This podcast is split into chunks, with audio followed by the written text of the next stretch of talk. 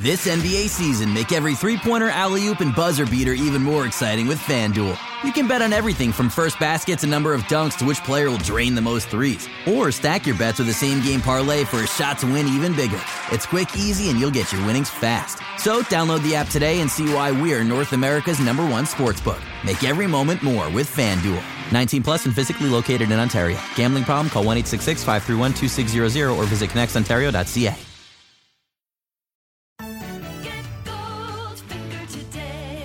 Here's the scenario. You've been injured in a serious accident. The doctor says your recovery could take months, maybe even years, yet your insurance company is denying your claim every step of the way. If something like this happens to you, call me, Brian Goldfinger of Goldfinger Personal Injury Law. We have offices in Toronto, London, Peterborough, and now Kitchener Waterloo. Visit goldfingerlaw.com and get us working for you.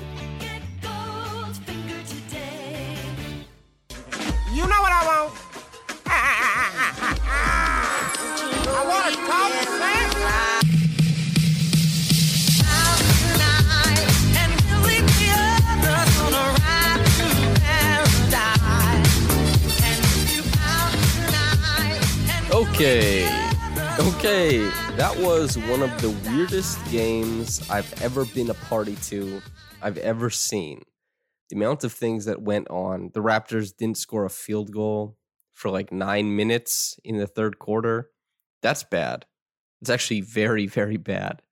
Not good at all. And Anthony Edwards, he teed off on Yuta Watanabe for what will likely end up being the dunk of the year. It was one of the most violent acts of athleticism I've ever seen. It was immediate. It was punctuate. like, my God, that dunk was insane. He was fully, his head was at the rim through the contact with Yuta. Bembry should get a lot of blame for it because he chased a steal and left Yuta just pinned under the bucket. And my goodness, Anthony Edwards. It, just one of one of the better dunks I've ever seen in a game. And that took the the air out of the, the game for like a very extended amount of time. It just seemed like both teams were going through the motions, taking turns shooting less than 25% from the field. My God. Third game in four nights. They win 86 81. Pascal Siakam, a pretty bad game as far as shot making goes, only had 10 points, but was pretty good passing the whole time. The fourth quarter, he was a Hellcat defensively. He changed so much of what the Timberwolves were trying to do. And he he had the assist on well, it's kind of a game winning basket, kind of isn't. Came with like what, 30 seconds on the clock, and then free throws ensued. But Terrence Davis runs off a little screen coming up. Pascal finds him as the, the defense is sinking. Terrence Davis puts up the three. They go up 84 81, I believe. And the Raptors were able to hold on from there. Came down to that. And both teams had horrific stretches in this game. And I mean horrific. But the Raptors, 86 81, they win. They uh they pulled it out. I can't even remember at this point if I've said it's a Raptors reaction podcast, but it is. I'm Rose Samson Folk, and apologies. This game was so grubby, so grimy, and so poorly performed, eh, oscillating between both sides. Right, that it's it's hard to even glean scheme stuff or what the team is doing correctly in this game because there's just so much funk to it. I have no idea what was happening as far as both teams executing for a large parts of these games. It was just very poor performance. Aside from the defense, of course, and Norman Powell, I mean, 31 points, 10 and 19 from the field, hit six threes, which is his career high, but he's hit that career high, I think, like five times by now. He's just never getting to that seven mark. He had scored when the Raptors finished out the first half at 45 points. He had scored 22 of their 45. He buoyed the offense early. He's been such a dynamite scorer as of late. It's hard to even quantify just how important he's been to the Raptors because he's scoring at a rate that is basically it's not just a guy who's starting on occasion and will slide back to the bench. The type of scoring output he's providing is it makes him somebody you just have to put in the starting lineup. If he's going to average 24, 25, which I don't think he will, But if he's going to, that's where he's been near over this past like what nine, ten game stretch. He's been close to that, and it's it's very very efficient. He's been a heat pump.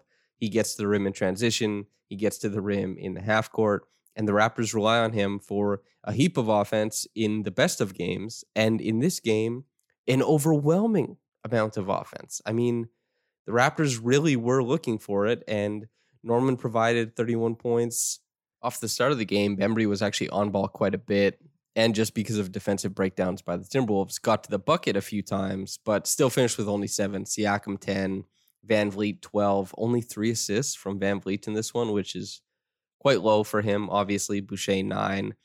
Terrence Davis had 11, and he came in in the second half. Obviously, Nick Nurse was looking for some shot making pop. Terrence Davis came in, hit shots immediately and obviously late. He was a plus 11 in 11 minutes and had 11 points.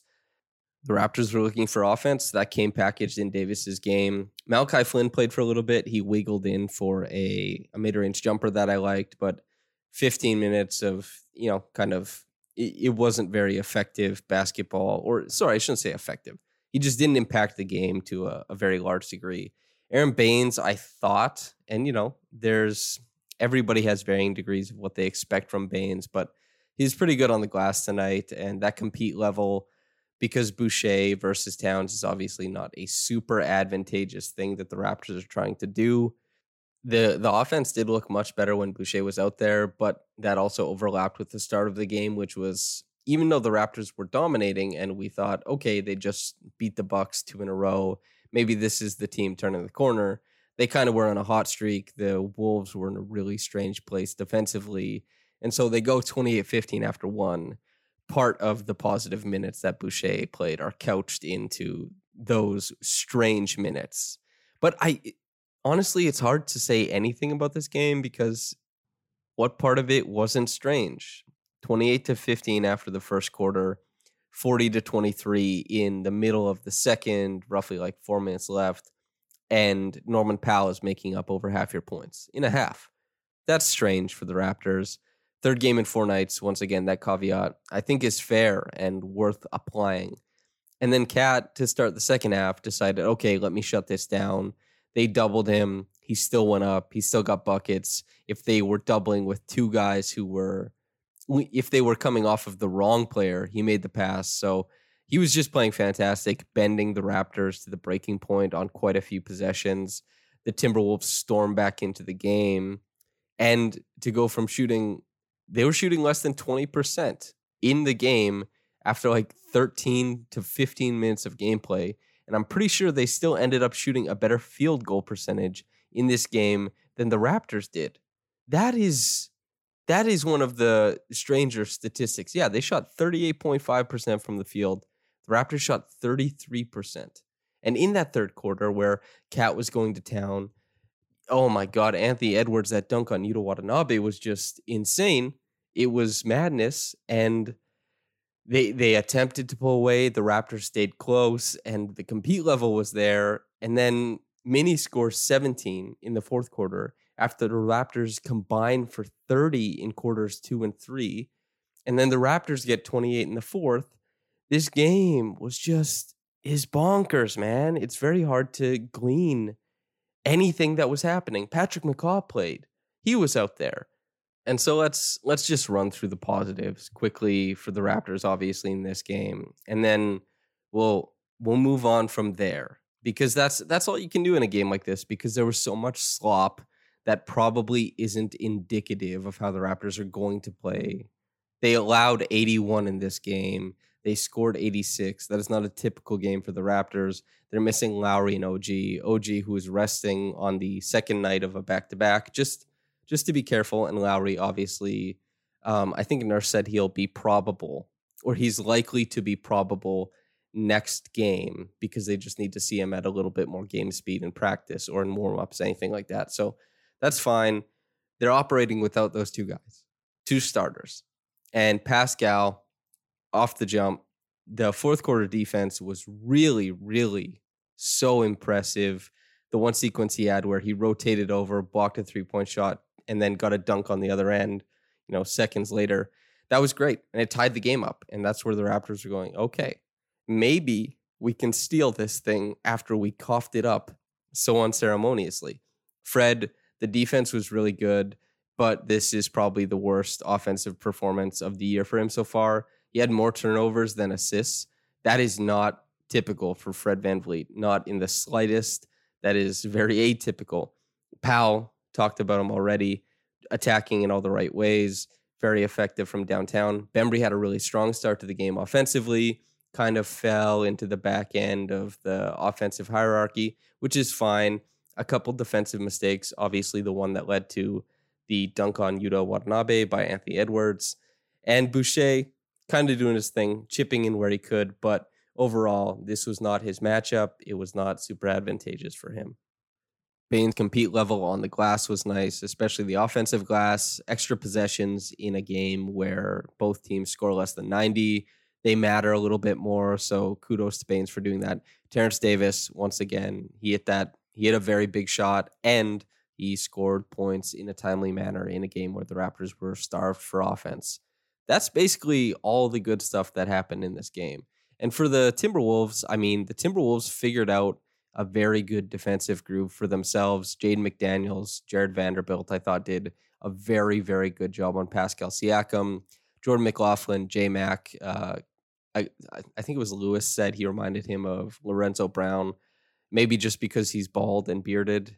There's not that many bald and bearded guys in the NBA, which is surprising.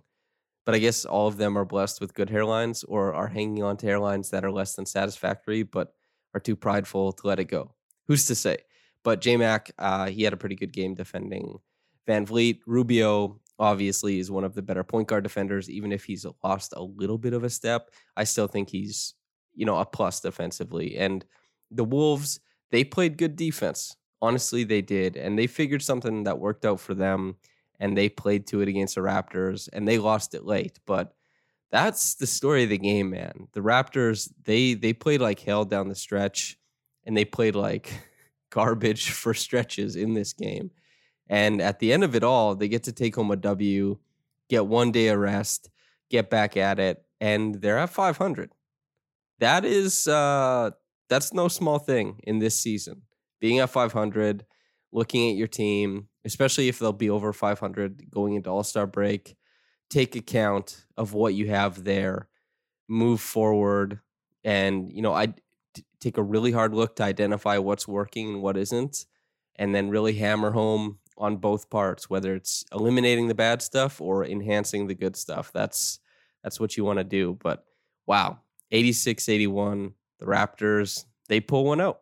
Reggie Evans Award, I feel perfectly fine giving it to Pascal Siakam. I thought that his hustle in this game was palpable and a low scoring game. So it fits closer in with the mantra of uh, Reggie Reggie Evans. So I'm I'm very good. I'm very good with handing it over to Pascal Siakam. Okay. Top quick reaction comment from Arshdeep Singh. Quote, Terrence Davis shutting up all the Twitter fools by hitting the game winner on the same day his charges were dropped is absolutely hilarious. End quote. Referring to obviously that Terrence Davis had five of his seven charges dismissed. The two remaining that were um, sorry, that are granted an adjournment in contemplation of dismissal, family ACD, uh, endangering the welfare of a child, and criminal mischief in the fourth degree. This comes from Blake Murphy, who sat in on the hearing today, well, virtually.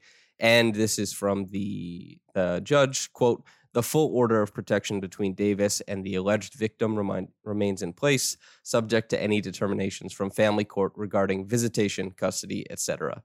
And he also paid restitution, I believe.